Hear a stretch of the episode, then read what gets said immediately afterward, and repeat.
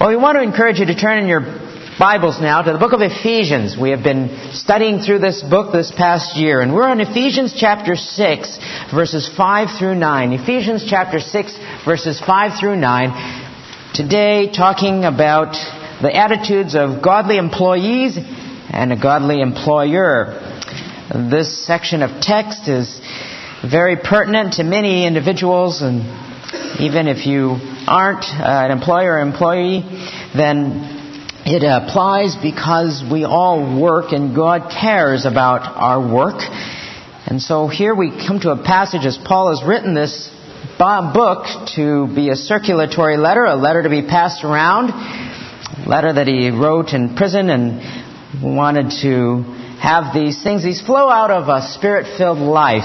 Ephesians chapter 6 verses 5 through 9. It begins as such. Slaves, be obedient to those who are your masters according to the flesh with fear and trembling, in the sincerity of your heart as to Christ, not by way of eye service as men pleasers, but as slaves of Christ, doing the will of God from the heart.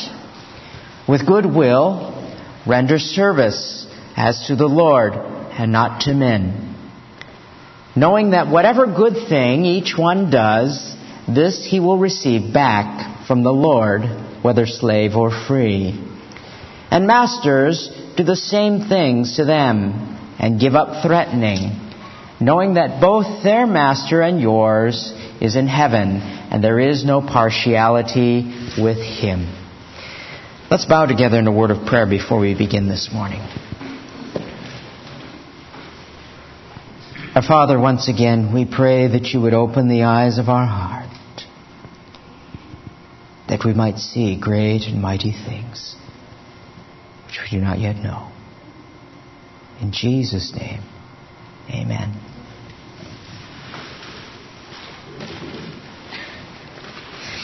As I shared earlier, this section of text follows along in the section of Ephesians 5:18, be filled with the Spirit and here he comes after several very practical relationships that we've talked about in the past number of weeks. Husbands and wives, children and parents. And now he comes to a very practical, very practical section of our text, and that is of slaves and masters, or servants and those who are masters, or in our time, employees and employers. But undoubtedly, there have been some who have taken this passage and wrenched it out of its context to justify slavery. Someone might argue from this passage that slavery is acceptable. After all, Paul doesn't condemn it, and if there was any place that he would condemn it, there would be a prime place. Others would criticize Christianity because it did not condemn slavery. After all, there is no blanket, uniform rejection of slavery throughout the Bible. So it begs the question, what was slavery like in the New Testament? How many slaves were there, or how were they treated? R. Kent Hughes, in his commentary, talks about this subject. And addressing the subject of slavery in the letter would have affected, you see, households. You would be sitting here at the church of Ephesus, and probably a large percentage, maybe a third of you would be slaves. There would be masters who were sitting there. There would be slaves who were sitting there. There would be former slaves who would be sitting there. They would be called freedmen. And then there would be other folks who didn't own slaves, primarily because they were poor. But back in the times of the scriptures, prior to the time of Christ, there was an estimated some 60 million slaves. That's a lot of slaves in the Roman Empire. You think about the population of Seattle, maybe about a half a million, over a half a million, or the greater Seattle area, including the four counties of King, Kitsap, Snohomish, etc., and you'd have about three million people but you imagine the population of America, which has some over 300 million people, you're talking about one in every five people in the United States comparatively would have been a slave. And in major cities like Rome or Corinth or Ephesus, there would have been about a third of the population, a third of the population would have been full of slaves. And compared to America, it would have been one in five or so. Some slaves were not citizens, and some slaves were citizens, and you could become a citizen by becoming a slave. And there were people in the church that would be sitting there and they would perk up because you see this would apply to most households in the New Testament times. And it is true that many of the slaves back then would have been mistreated, would have been treated very poorly, but primarily the time before Christ, the time before Christianity. Aristotle, who lived in the fourth century, would write, and he would write, quote, A slave is a kind of possession with a soul. Or in his Nicomachean Ethics, he would write, A slave is a living tool, just as a tool is an inanimate slave. And there were accounts written as well of slave owners who would throw their slave, one, one threw their slave into a pond of lamprey eels for breaking a crystal goblet. And Augustus had a slave who killed a quail and he had that slave crucified.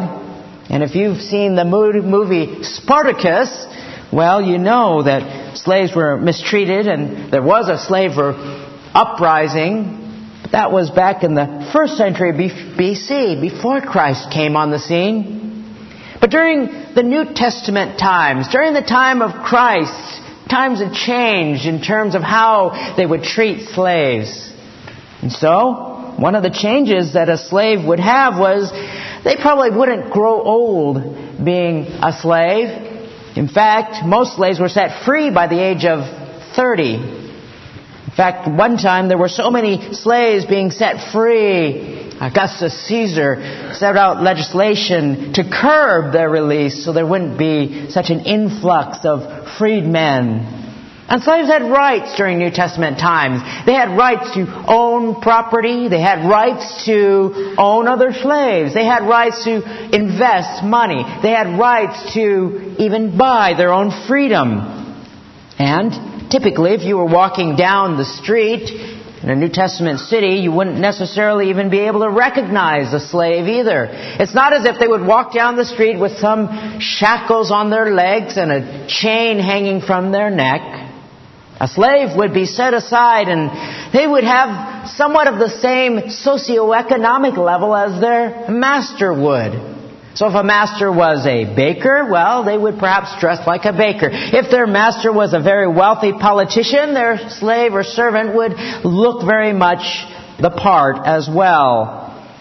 And so we can understand why Paul here in this text doesn't write specifically against slavery, because some slavery in fact was voluntary. As I mentioned, some people would give up their freedom in order to become a citizen by putting themselves into slavery or in indenturement. In fact, there were some laws even in the Old Testament that would allow, for instance, a thief if he stole something and he wasn't able to pay it back, well, he would be able to indenture himself until he satisfied his debts. And Israelites in the Old Testament were allowed to purchase slaves from the nations around them, but not a fellow Israelite. But if a fellow Israelite decided that they wanted to indenture themselves, i.e., in order to pay off a debt or whatnot, then they could do so. But by law, they could not they could not be employed for more than six years. And after that six year period of being a slave, they would be let go with a very nice severance pay at the end of that year. And those who were Israelites were prohibited in the scriptures, in the book of Exodus, from abusing their slaves, because if they did, uh, their slaves would have to be set free. And all slaves would be set free at the end of 50 years, at the end of the year of Jubilee. And so there were guidelines in the Old Testament as to how slaves ought to be treated and how in the New Testament times it was much more akin to employers and employees. Um, Roman Empire, when it disintegrated in the first century there and did so, I mean, I should say in the centuries following the New Testament times, the vast system of slavery crumbled with it, due in part through New Testament Christianity. The Old Testament, though, prohibits what we see today in some parts and in our history of American European slavery, the whole prohibition against modern day slavery of taking someone against their own will and subjecting them to labor or servitude violates the principles found even in Exodus 21:16 which says he who kidnaps a man whether he sells him or he is found in his possession shall surely be put to death. So we see, even in the New Testament, the brutality of slavery as we would conceive it an American and European slavery of some type of forced servitude violates many biblical principles. But the servanthood here spoken of in the New Testament during that time, again, was much more akin to employer-employee relationships, though there is a bondage that is there as well. But American and European slavery, well, it was eventually brought down because of Christians. There were many factors. The preaching of people like George Whitefield or John Wesley and the statesmanship of people like William Pitt, William Wilberforce. The sad thing is that today around the world, servitude and slavery is still happening. Although it is much more underground here in the U.S. and in Europe, people from other countries are smuggled in and they're forced, mostly women and children, smuggled to work in homes or in brothels. So the application of this passage isn't necessarily condoning that. Of course it's not. In fact, it is more, as I mentioned, a reference to those who might serve underneath the master, those who might serve, and in today's application, that of an employer employee or anyone that you would work underneath. And so here the scriptures outline for us principles by which we, we are to work underneath employers or those who are our masters. And it gives attitudes for those who are employees and those who are masters.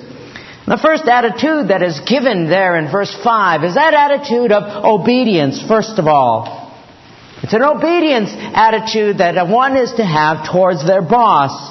And it is, in the present tense, it's to be continuous, and it's according to that flesh. Now you wonder, why is that little phrase included there? Well, it's because it's a reminder that this is going to be only a temporary situation a temporary situation. You're only going to work for a period of time underneath this particular supervisor, this particular boss.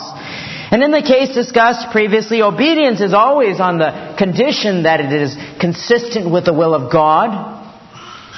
And so, Paul reminds them to be obedient, just as he does in the book of Titus. If you turn your Bibles to the book of Titus, Titus chapter 2, a few books over, he reminds those in this context of Titus 2, verse 9 and 10, of those who are bond slaves, and he tells Titus this is what he is to remind them of. Titus 2, 9 and 10 says, Urge bond slaves to be subject to their own masters in everything, to be well pleasing, not argumentative, not pilfering, but showing all good faith so that they may adorn the doctrine of God our Savior in every place, in every respect. Workers, you see, aren't to be argumentative, aren't to be stealing, aren't to be causing trouble, aren't to be causing difficulties in the workplace. They're to be eager to obey because God has given them those supervisors over them. And it's very practical because you see employers today, they'll often ask their employees to hide the truth, to cover up, not to say things that would damage perhaps the company even though they are required to by some other outside auditor, to disregard information perhaps that might damage others or the company, I should say, the company's bottom line, or to use funds to purchase goods that are not to be used for the company. In other words, they're to lie, cheat, or steal from the company. And all of those things employees are often asked or suggested to do. And yet our obedience is not only to be to our employers, but it is to be first to God. The attitude behind an employee is to be eager to please their boss, to please their supervisor, to do what their supervisor has asked them to do, as long as it is consistent and not violation of the Word of God. Secondly, the scriptures say with fear and trembling, or to honor and respect. To honor and respect, or fear and trembling, to hold them in high regard. Even if they're a bad manager, or a poor one, or a very difficult person to work for. I remember the Lord had to, to teach me this because I remember living in California and I've shared with you about how my particular supervisor at that time was very difficult, very fault finding and made us work sitting on the floor when others would just walk over us, etc. And we would do everything and anything from fetch the coffee to do our paperwork. And we had no desk and no chair, no nothing. And uh, you'd come in every day, and you know I'd, I'd go and leave at the end of the day, and I'd ask, "Is there? Have I completed everything? Is everything okay? Yes, everything is great." Only to have the next morning, day after day, this is what you did wrong. This is what you did wrong. This is what you did wrong. And I'd come home every day and I would want, at that time when I was in seminary, I'd want to just unload on someone. But God has given to me a very quiet friend. His name was Pastor Henry, and he hardly talked, and he lived in his bedroom, to which I would want to complain, but the Lord had taught me in a very difficult way that, you know what, it would not be right. It would not be right to gossip and slander against my own boss, but to deal with my own attitude and talk with the Lord about my situation. And so God had had a time with me to teach me how to honor and respect them, even though they weren't so very nice. And so it's funny because three months later I landed my friend Henry a job underneath the same boss.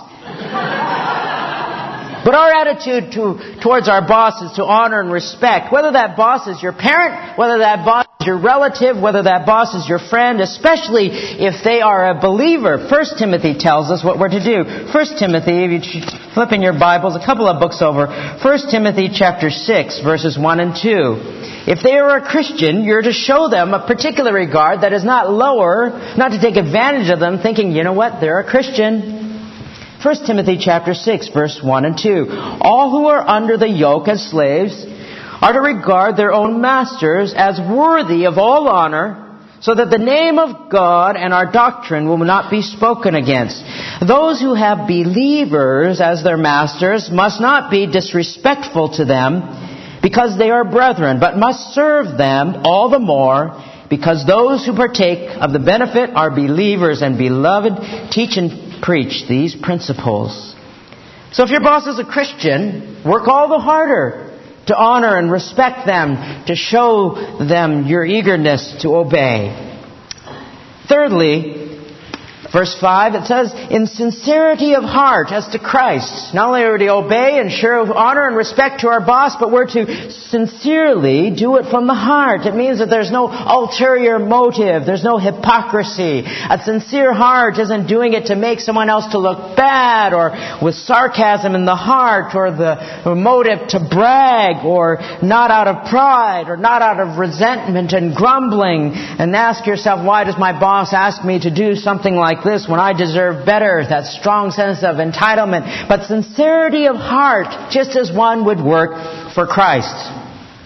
Number four, hardworking when others aren't looking. A fourth attitude is to be hardworking when others aren't looking. Not by way of eye service, it says, as men pleasers, but as slaves of Christ, doing the will of God from the heart. In other words, our, our, our work isn't to be somehow ratcheted up when the boss is around. All of you remember the catastrophe of 9-11, and since that time our nation's been on alert. We praise God that there's nothing that has happened such as that since that time. But after 9-11, about three years later, there was a series of bombings, 10 bombs in Spain, Madrid killing almost 200 and wounding about 1,800 more. The Philadelphia Inquirer had an article entitled Device Found on Tracks. It was two months later, there was a scare in Philadelphia. It was on May 5th. There was a conductor for Pennsylvania's transit authority. And what they did was they discovered there was a transmitter. There was a transmitter on the tracks near Philly's 30th Street station, I'd read. Was electronic transmitter, and so the agents from Homeland Security came out, the FBI came out, and there was a whole swarm on the scene. And they discovered this mysterious gadget was in fact a motion detector designed to send a signal to a transmitter nearby. And there was a lot of uh, tense moments until there was a train mechanic that stepped forward and he admitted to installing the transmitter. Why? You see, this particular train mechanic worked the night shift. And he had installed the motion detector to sound an alarm in his office, you see, because when his boss came by, he wanted to be able to wake up from his nap so that he wouldn't be caught and he would look busy when his boss showed up. And now today, you look on the internet, there's all sorts of things that they advertise. You can buy all sorts of boss key softwares. You know, you hit the key and boom, up comes a nice spreadsheet. There's all sorts of ways people hide from their non-productive work. And sometimes I wonder to myself, boy, these people who always log into Facebook, how in the world, don't they have a job? I realize some companies have certain allowances, you know, minimal impact to uh, their employment, negligible impact, that people are, are free to do whatever, and that's their policy. But if you wouldn't do it when your boss is around, why would you do it at all? You shouldn't, not as men pleasers, it says. We as Christian employees ought to have a higher standard. I have a friend who has a, who has a self-employed job that others support them through, and they're working for a nonprofit organization. What they do is, in order that they might have integrity, because no one watches them, is that they work with a little alarm clock. And then this little alarm clock goes off every hour, a little beep, and keeps them on track so they can make sure that they log their hours with integrity as they work for the Lord. And the question you see isn't, oh, only what does my boss think of my work? The scriptures here say, what does Christ think of my work ethic? What does God evaluate my work ethic to be? Am I responsible? Am I faithful? In our culture, am I punctual or do I go beyond what one would expect? Or do we only work when someone else is looking, being content to arrive late and leave early? Fifthly, our attitude is to be working for God. With goodwill, render service as to the Lord, not to men, it says. You see, we recognize our employer is not just our boss, our employer is God. God has given to you that job, and we are to work in a way that would please God. You see, whether or not you agree or disagree, we're called to submit, just as in all of these relationships that we've been talking about. Husbands to wives, husbands and wives, children and parents, and here, employers and employees. Our attitude is to submit and to obey to them. That is the same attitude. That is the attitude that we're to have. Some have a difficult time when that comes to pass. I was listening to an employee at Microsoft just this past week. They, are not a believer. They don't attend here, and and I don't. Uh, yeah, I don't think they're a believer. And he was just sharing about how their their boss. They had a new manager came in. Came in. And the first thing he said to his group was, uh, "I'm not here to make any friends." To which he proceeded actually to do, and he put an un, unreasonable amount of work on the group such that they'll never, they're, they're, he's never content, always finding something wrong with no positive affirmation, and everybody in the group was having a, such a difficult time. And I would have told him if he were a believer that, you know what, that's true. I've had a boss like that too. But we work for God. Our employer is God. God has granted to us that job for that time, and perhaps God has a purpose. He does have a purpose for those who are His children. Perhaps to mold you. Perhaps to make you into a more patient person, person of good character. Perhaps that you might display an attitude and a testimony to the other employees around you who would otherwise have such a sour attitude or sour perspective. There's some reason by which God has you there, working in that particular context. And yet we can see things from a different view than others do. It's like that old parable where they, where the visitor came across three stonemasons who were working on building this church, this cathedral, and he asked the first stonemason, and he says, "What are you doing?" And the man says, "I'm I'm chipping I'm chipping out these stones." And he asks the second one, "What are you doing?" And the man says, "Well, I'm I'm here. I'm making a living." And he asks the third one, and the third one replies, and he says, "I'm building a great cathedral." You cannot control, you see, your boss. You can't control many of the people around you. You can't control oftentimes your circumstances, but what you can control is your attitude and your perspective. And your work, you see, matters to God because God has given that job to you. Doesn't matter if you're making pastries or digging dirt, or you're a homemaker or selling homes. Your work matters to God. Work is not a result of sin. Work is a result of the fall.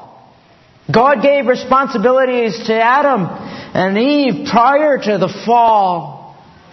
Work is a blessing and God has given it to us because there's a certain sense of fulfillment that we have, especially when we work for God. Why? Because we work for heavenly rewards. Sixthly, it says in verse 8, knowing that whatever good each one does, this he will receive back from the Lord, whether slave or free. You see here, work reaps rewards in heaven. Nothing good that is done will ever escape the eye of God. Nothing good that is ever done, God does not ignore. God repays and God rewards for the work that you and I do. Even the work that the world may think is small or insignificant, God thinks is worthwhile. There was a letter I just read last week that was written by a woman named Karen Watson. She went to Iraq in March 7th of 2003. She was at the Southern Baptist Convention. She went there as a missionary. Just a little over a year after she left, she was killed along with four other missionaries. And yet she wrote this letter to her pastors, which read, Dear Pastor Phil and Pastor Roger, you should only be opening this letter in the event of my death. With God, when God calls, there are no regrets. I tried to share my heart with you as much as possible, my heart for the nations. I wasn't called to a place, I was called to Him. To obey was my objective, to suffer was expected. His glory my reward. His glory my reward. One of the most important things to remember right now is to preserve the work. I'm writing this as if I'm still working with my people group. I thank you all so much for your prayers and support. Surely your reward in heaven will be great. Thank you for investing in my life and spiritual well-being. Keep sending missionaries out. Keep raising up fine young pastors. In regards to any service, keep it small and simple. Yes, simply just preach the gospel. Be bold and preach the life-saving, life-changing, forever eternal gospel. Give glory and honor to our Father. The missionary heart, care more than some think is wise, risk more than some think is safe, dream more than some think is practical, expect more when some think it's possible. I was called not to comfort or success, but to obedience. There is no joy outside of knowing Jesus and serving Him. I love you too and my church family in His care. Salam, Karen. Your work, no matter what it is, whether it's on the mission field or delivering mail, is important to God. Your reward is in heaven because, just as she wrote, we serve God. Our boss is God. And God will provide for us a reward when we follow what God has designed for us to follow in the place that He's put us in. To follow in obedience, whether a missionary or cook, in sincerity and goodwill, showing honor and respect hard working, working for heavenly rewards because God is our master. And yet God turns here in His Word in verse 9 and He turns to employers. For He says, And masters, do the same things to them and give up threatening, knowing that both their master and yours is in heaven. And there is no partiality with him. The command now turns, you see, to masters, as it says here, and it says, do the same things to them. Sums up the responsibility of the people that they're to oversee. The way that an employer is to treat his employees or her employees is to treat them with the same godly attitude that they are to reflect to the master. Deference, honor, respect, doing good for them, eagerness to serve them, etc. Not to threaten them. Not to threaten them or to use their authority in a way that is wrong, ruling by fear. This past week, I was sitting in a class. I had finished a course on effective management communication. And so I was in this class, you know, see, with all these managers, most of them high tech managers, some from Boeing or Microsoft and other people, etc. And we went around that first day of class, I remember, not this week, but we went around the first day of class, and I remember there was this one woman, and she introduced herself and shared why she was in the class, and she said something to this effect. She said, You know, everyone underneath me is into this thing about whether or not I like them. Well, I tell them, I don't care about liking them. What matters is if they get their job done. And if they get their job done, they are happy and I am happy. If they don't get their job done, well, I'm not happy and they won't be happy. So I tell them, don't worry about whether or not I like you or not. I don't like you. I don't, not that I don't like you, but I don't like you. And you know, sure, if they don't do their job, I'm cut and dry. I tell them what they need to do and that's all. then she said a few seconds later, for some reason they think I'm a monster. Now I'm thinking, boy, I'm not surprised. That was completely different from this man sitting in the front row. I found out later he's a Christian because he came up to me because you introduced yourself, and I said, I'm a pastor. I, you know, I want to be better at communicating, etc., and a manager and that, that type of thing. And he was such a soft-spoken man, very calm, spoke very slowly, You'd wonder why he was there, and he shared his problem was because whenever he has an emotional response, he would turn flush red like a cherry. People would comment. They couldn't even imagine this gentleman becoming angry at all. But his problem was a physiological response.